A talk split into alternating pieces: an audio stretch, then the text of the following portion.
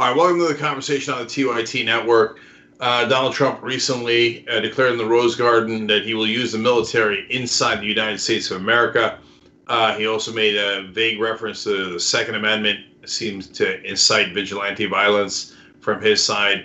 Uh, we're brought on Ken Klippenstein to talk about this and some of the things that he's writing about. He's now a DC correspondent for The Nation magazine.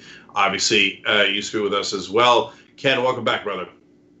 Hey, great to be with you in these happiest of times, Cenk. Yeah, uh, uh, I can't believe a global pandemic has nearly been forgotten because we're now in the middle of a worse disaster uh, because of uh, the systemic issues that we have, and of course the president that we have. So uh, you have a lot of contacts in the military. Um, have you heard anything from them about this? Um, what I will call an insane plan to use the military inside the U.S. Yeah. So what I've been hearing is, uh, and what I've reported recently was that they took a lot of these plans, um, which were originally unclassified, and ordinarily uh, many of them are unclassified, and they put them onto a classified server called SIPRNet. Um, and so it's not clear exactly why that is, um, because when they, you know, put things in a classified servers, it's harder to get access and find out what's going on. It's clear that um, they've done this in the past, for instance, um, with the militarization of the border. They put those plans um, up on the classified uh, server as well. But what's clear is that there is a move towards more secrecy um, uh, with respect to how the how the military is being deployed. And what I'm hearing is that there's just a flurry of um, you know what are called fragmentary orders. Um, nothing's being put on paper in a very coherent, uh, consistent way. There's a lot of confusion, um, and uh, but there but there's also um, the impression on the part of law service members I'm talking to at least that they will be uh, that that it's likely that they'll be deployed soon. So, Ken, uh, you know, I'd always had faith that if President Trump lost the election and he said, I'm not going, that the Joint Chiefs would walk into the Oval Office and say, Mr. Ex President, uh, it's time to go. Uh, we have a system of government here. You lost. It's over. You need to vacate the premises. Uh, now, though, I'm a little concerned about that. Number one, uh, he has replaced a lot of the military leaders with people who are more loyal to him. And two, this alarming development where he is beginning to use the military inside the United States of America six months before the election.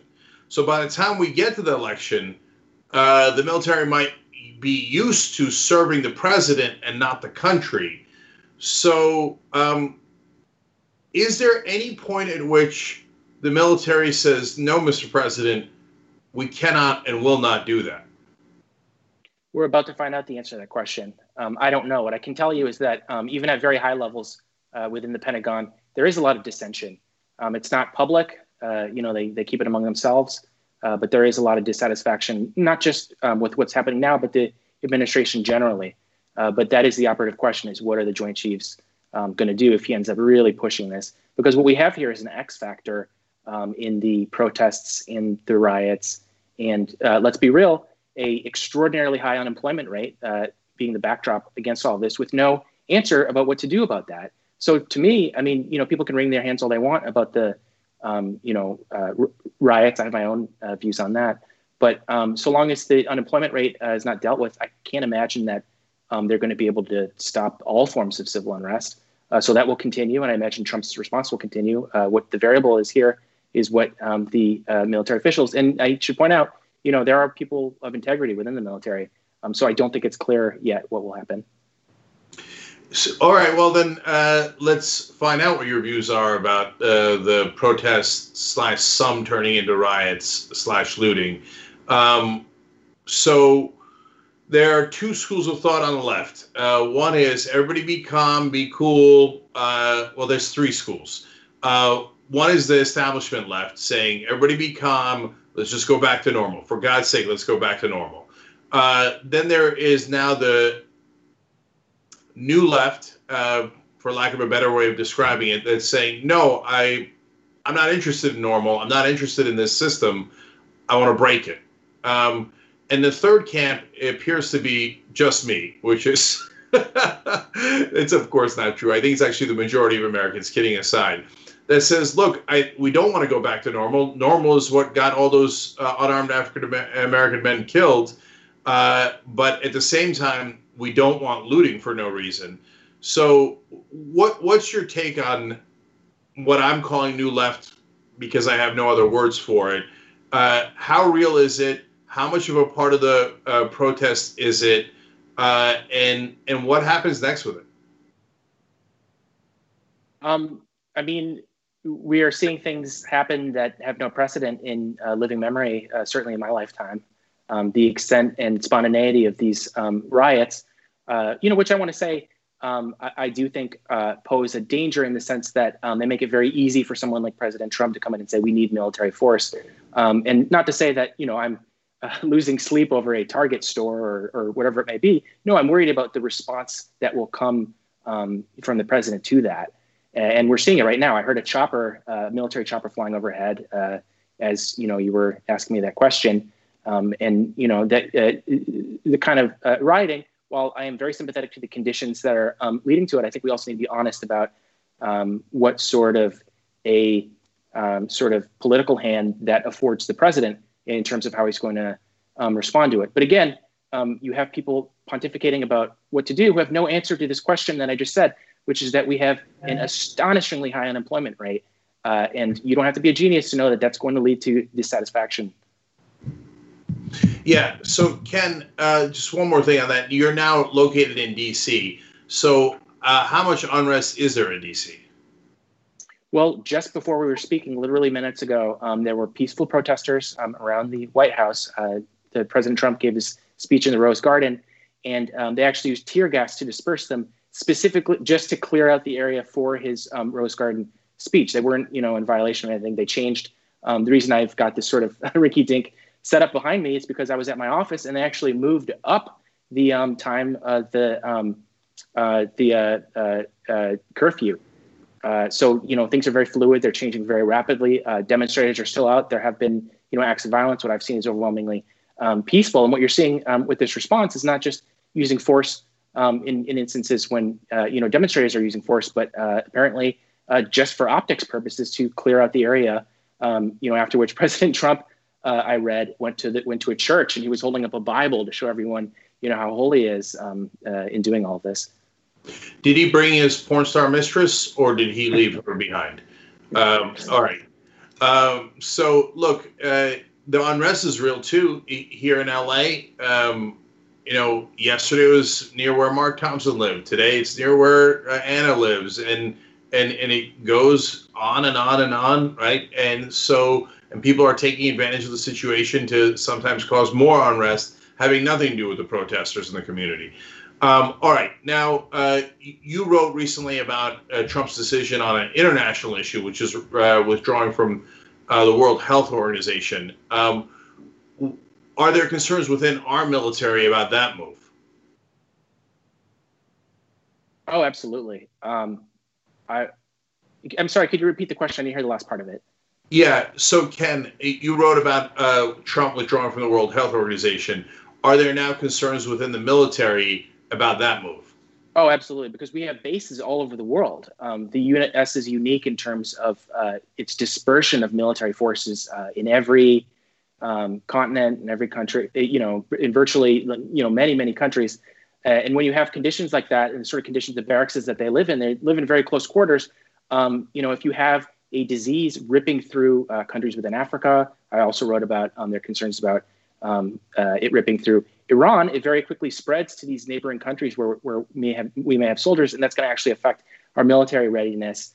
Um, and uh, and then they come back to the U.S. and you know spread it here. So there are very legitimate concerns about that because the World Health Organization provides aid to countries that can't themselves afford to uh, you know provide the sorts of things not just treatment, but also you know things like face masks and stuff like that uh, that can kind of ameliorate some of these problems. And what we're really seeing with a pandemic is the way in which countries are all interconnected, um, not just because of the um, shift towards uh, this global economy that we have, uh, but also just the nature of viruses. They spread rapidly between people.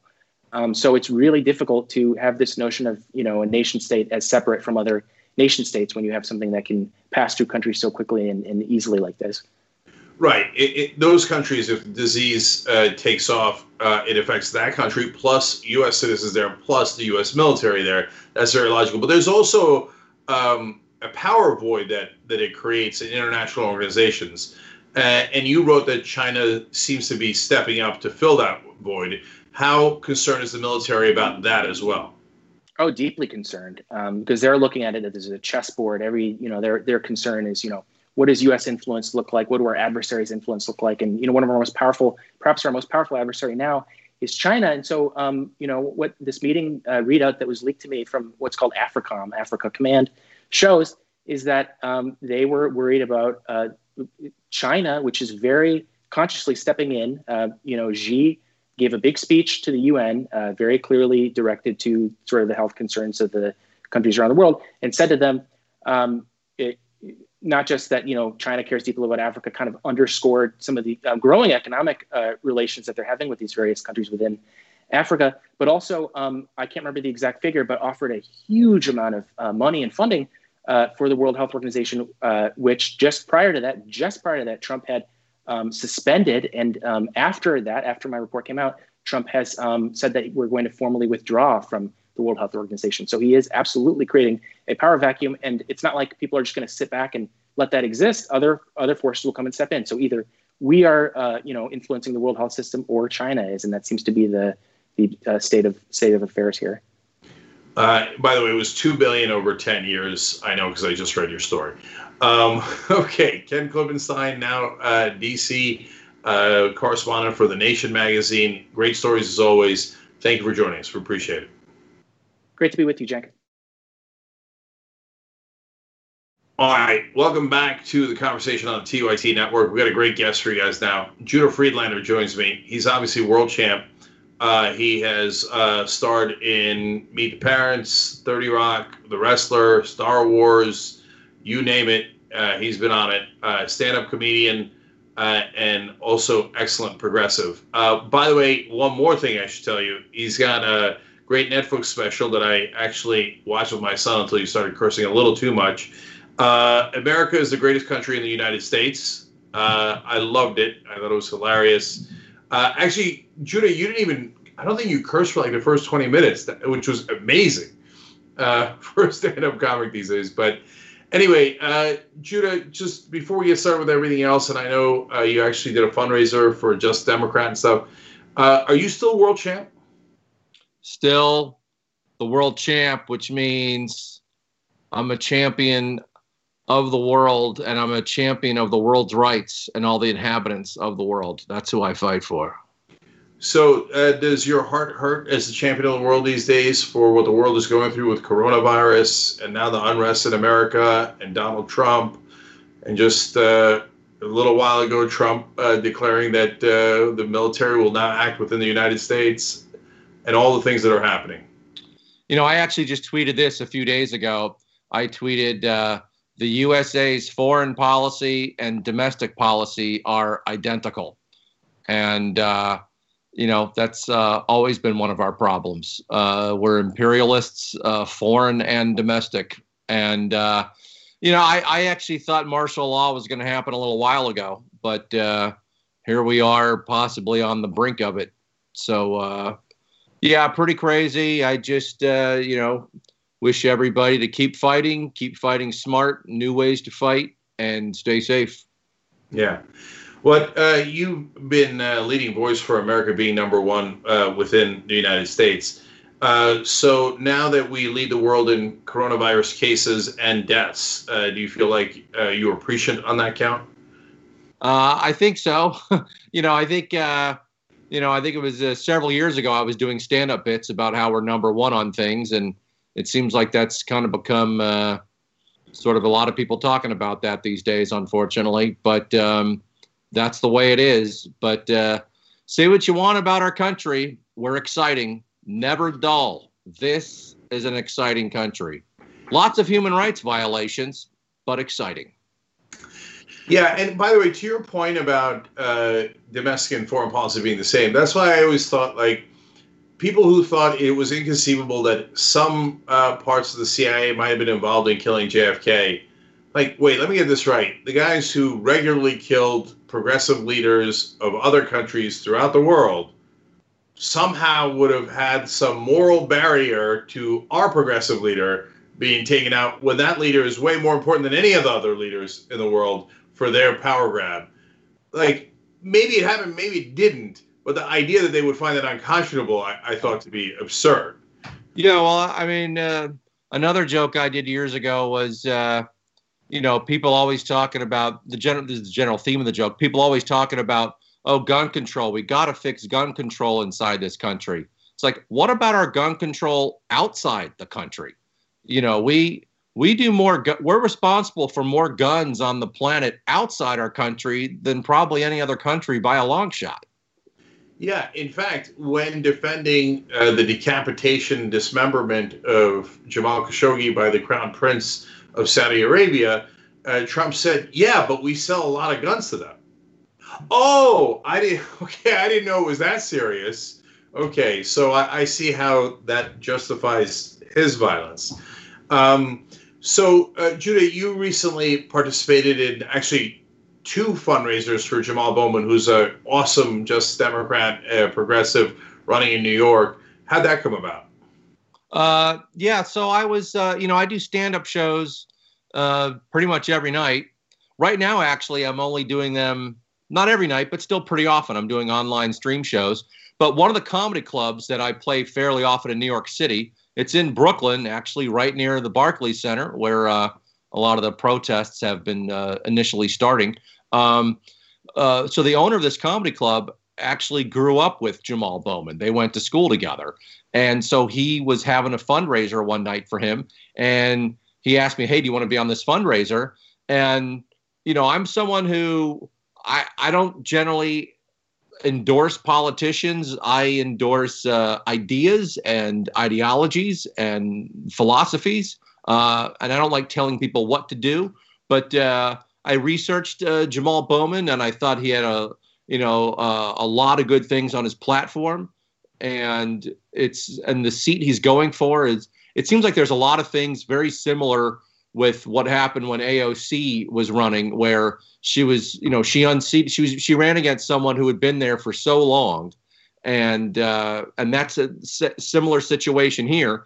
So I did that show. That was before the lockdown, and then just about a week ago, um, Eastville Comedy Club did another fundraise for him. That was a, a, a live streamed comedy show, and I did that one also.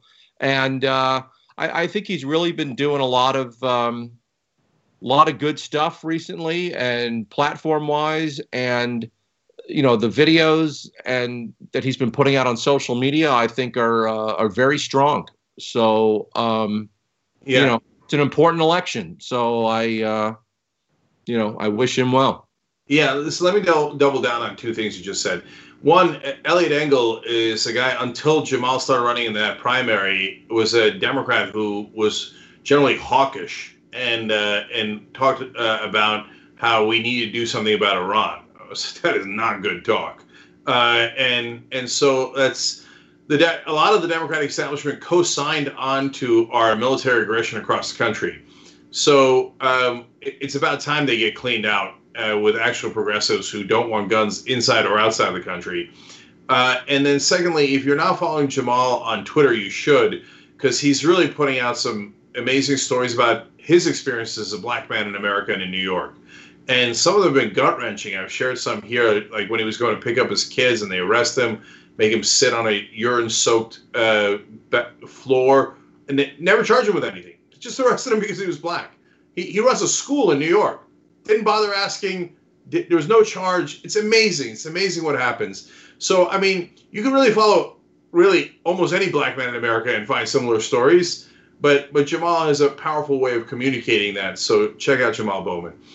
Um, so Judah, uh, now that you told me it's near the protests in Brooklyn, uh, where you do the uh, your act and your stand-up comedy, is there some chance that the protests are centered around you since you're the world champ, and they might want to get your attention? Uh, you know, in these. Oh, that's a good point. I mean, you know, normally, you know I'm out there protesting and hitting the streets, and I'm uh, wary of doing that because of the pandemic. I, you know, I'm not quite ready to be uh, getting so close to other people, um, and uh, otherwise I would be there. You know. yeah, no, seriously, dude. Uh, yeah. I, I, had the same exact issue. You know, I got kids here. I got my wife. I see my parents. Uh, we're in a way that's outside and distant, but um, and so I'm I'm worried about going to uh, protest in the middle of coronavirus, let alone everything else, right? Yeah. And so, man, we have gotten just shellacked here. Coronavirus, civil unrest, 40 well, people unemployed. You know, I think that that's what makes it even more important to support these protesters because what they're doing is, is so important. And the fact that they're doing it during a pandemic is is pretty unbelievable. And it's uh, heroic. And um, so I, I, wish them all I wish them all well. And uh, yeah. so and I know I you know I I have a friend he's a comic. He was arrested in Brooklyn the other day. And he wasn't doing anything that where he should have been arrested but they arrested him. And uh, he lost his bike he lost his phone. And when they throw them in the paddy wagon there's no social distancing. You know, they don't even have the opportunity to do social distancing. He said none of the cops were wearing masks. And, uh, you know, it's just, you know, and then, you know, and I read another report from a, a journalist who was arrested in New York. And he said that, you know, the cops take off their masks, won't give them back. So it's, you know, such a, you know, in addition to the human rights violations they do so often. They're doing them in new ways during the pandemic. Yeah, Judah, you know, you're in New York, uh, and there's been a lot of protests. In I'm in Maryland right now, but uh, oh, okay. I'm New York normally a lot and tour around the world too. But right now I'm in Maryland. Okay, got you. So then let me ask you this. Um, uh, I, have been pretty frustrated by the media coverage of the protests, uh, and, and you often have a point of view on that. So, what, what's your take on how the media has handled this so far? Well, you know, I, I've I've talked to some friends who who've been on the streets protesting. Uh, I I haven't been there myself, so when you go there yourself, it, it's very easy to critique the media because you're there, you're seeing it, and then as opposed to seeing it on, at home, you know. But you know, I know I know someone yesterday, a comic on on Instagram, that they were in Los Angeles and they were at the protest. They said everything was peaceful, yet the cops were a block away launching stuff at them. And then they said a block behind the cops, before they got to the protest, people were looting nonstop and the cops were nowhere to be seen. So, you know, I haven't I haven't watched all the news, but I haven't seen that story being said on the news, you know. And yeah, no, no, it's interesting. Yeah, Judah, I, am seeing too that uh, while they're going after protesters, sometimes they've been weirdly like hands off about looters, which makes no sense. Should be the exact well, opposite. It does make sense if their goal is to make, you know, if the government's goal is to make the protesters look like they're all bad or there's enough bad uh, people there causing violence, then they'll be like, well, this isn't a cause worth fighting for. We got to get rid of the protesters. Uh, and then you know you can then you can put in the cops and the military and have martial law. So maybe this is the administration's plan. You know, is to you know uh, mess up the uh, the protests so that they maybe they're ensuring that they become violent because that's what they want. Then they can ju- then they can give the false justification to shut them down and to shut down, you know, first uh, First Amendment rights. And I mean, there's been so many, uh, you know, TV broadcasters and journalists who look like they've been uh, shot at with uh, rubber bullets or the or pepper spray and you know and arrested i mean you had the you had the broadcaster on cnn who was arrested uh, and his crew right in front of them. And it was so obvious they were journalists, yet they were still being arrested. Yeah, that's so. exactly right. All right, Judah, last thing. Where can people check out your stream? And do you have anything uh, that's also coming out soon? Well, I, you know, I was. I probably have over a cup, over two hours of new material uh, since my last stand-up movie came out, and I have a bunch of stuff filmed from the past year. So I'm going to be self-releasing that uh, soon. and uh, as well as putting out another album.